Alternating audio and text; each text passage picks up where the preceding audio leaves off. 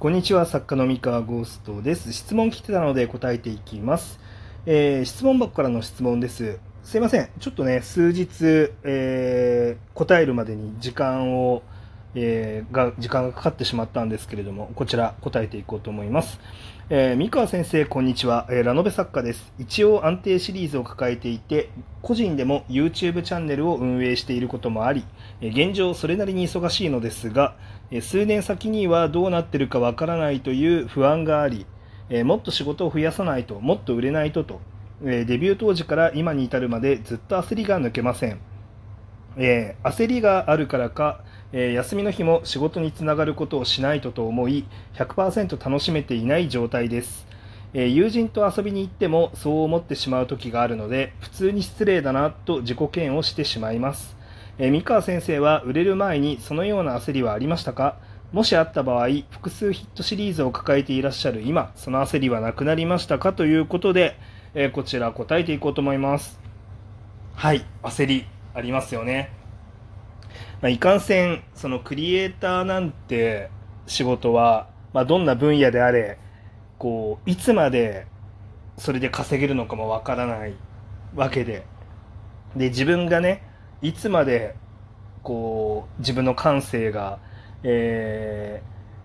ーねえー視聴者というか読者といいますか、はい、届くかっていうのはわからないわけですから非常に不安定なねえー立場にあるわけなんですよね。うん、でしかもですねライトノベルだったり、えーまあ、漫画とかもそうなんですけれども漫画は結構あの前例が出始めてるかもしれないんですけれども、えーライトノベルに関してはライトノベル作家として天寿を全うしたといいますか、えーライトノベルとしてもう100歳までライトノベル作家として100歳まで、えー走り切ってですね、えーなんだろう引退引退と言いますかそのいやま100歳は言い過ぎか65歳とか70歳でもいいんですけど、えー、ともう活動しなくても大丈夫っていうところまで走り走り切って、えー余生を過ごしてっていうあの前例がですねまだそんなに生まれていない業界なんですね、まあ、若い業界なので、まあ、なのであのこの道を行けばあの人のように自分の人生は、えープランを描けるんじゃないかっていうモデルがあんまり多くないっていうのがありましてあの当然あの想像もできないので、えー見通しも見えてこないので、まあ、不安になると。うんまあ、これはもう仕方のないことかなと思っております。で、え僕がどうだったかっていうお話をしますと、えめちゃめちゃ、あの、あります。不安と言いますか。あのまあ、普通に、ね、いつまでこの作家っていう仕事で食っていけるんだろうなっていうのは、まあ、常に思っていますし、えーそれはもう当たる前も、あのヒット作をね、出す前ももちろんそうだったんですけど、出してか、出してからもですね、あの、変わりません。正直変わりません。で、あのですね、あのおそらくですね、何億稼いでも多分変わんない気がします。で、これ、なんでかっていうと、あのまあ、さすがに超稼いだらですね、あの、超って1兆2兆ね、1兆2兆の超を稼いだら、さすがに、もしかしたらさすがに、もう大丈夫かなってなるかもしれないんですけど、わかんないです。あの、そこまでね、行ったことがないんで、その、1兆2兆稼ぐみたいなね、わかんないんですけど、えっとですね、あの、奥であれば、まあ、これまでの、あの、活動の累計で多分それぐらいは行っているとは思うんで、えっと、なんとなく、あの、イメージが湧くんですけれども、あの、奥ですとね、こう、普通に全然安泰じゃないんですよね。あのですね、まあ、仮に、なんていうか、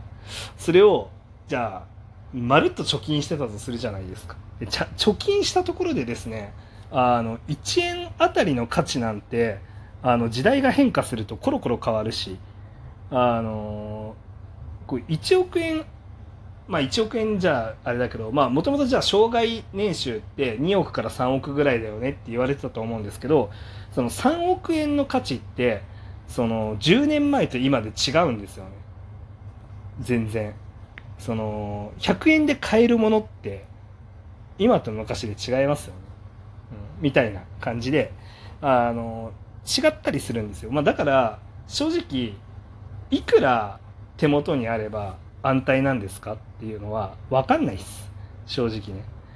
じゃああのまあ現金で持ってるから悪いんだよと。資産運用すればいいじゃないっていう人いると思うんですけど資産運用も同じであの結局その価値の変動しにくいものだったりとか、まあ、価値は変動するだろうけど下がるんじゃなくて上がっていくだろうっていうものに、えー、お金を現金を変換しておくことによって、えー、そのこうなんていうんだろうあの上下をこう緩やかにしよう緩やかにしようというか、まあ、損しないようにしようっていうあの発想だと思うんですけどあのそんなもんもう分かんないんですよね正直。あの予想はできるんですけど大体これを押さえておけばまあ大丈夫だろうねっていうものはもちろんあるんですよ。あるんだけれどもただ100%なんてないわけであの急に急にあの金とかプラチナいや別にそんな価値ないっすって なることはありえるんですよ。なんかあの可能性はゼロじゃない、まあ、ゼロじゃないって言い始めたら何もできねえじゃんって話なんで、まあ、別にあの確率的に価値は下がりにくいとは言われているから別にそれに変えといてもいいと思うんですけど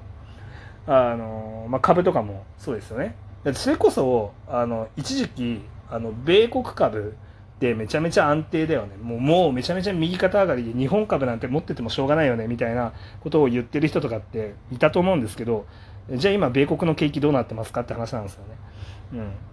あのー、わかんないんです。本当に。あのだからなんだろう。あの、まあ、いろんなところに分散して投資しておくことによってまあまあまあまあまあましだよねっていうことはできるんですけど、まあ、ただ言うてそれがじゃあ何億持ってて何億どこに投資してたらもう安泰なんですかっていうのも正直よく分かんないんであのあの不安はなくなりませんと。はい、っていうところがあります。はい、なんで不安がなくなるレベルの売り上げを作家個人で稼ごうと思ったらまあ無理ですね。もちろん自分の中でサクッと折り合いつけてこの金額で何も不安ないってことにししちゃえってやればもちろん全然大丈夫なんですけど、まあ、僕はそういう感覚になれないので今のところはね。だからまあまあこう不安がなくなるということはないです。ただ一方でまあその焦りみたいなものって、まあ、僕も最近うわこれどうしようって言って焦ってることあったんですよ、まあ、具体的には、まあ、やっぱり AI の技術が進歩発展しまくっててですねあのこの AI が発展した先の未来でまあ僕らの仕事が今まで通り残ってるのかみたいな。僕らがどうやってそのこれからの時代に向き合っていけばいいのかっていうのをめちゃめちゃ考えすぎてですね。すごい焦りを得ちゃあの焦っちゃったんですけど、えっとまあ、それによってやっぱね自律神経ちょっと壊したんですよね。あの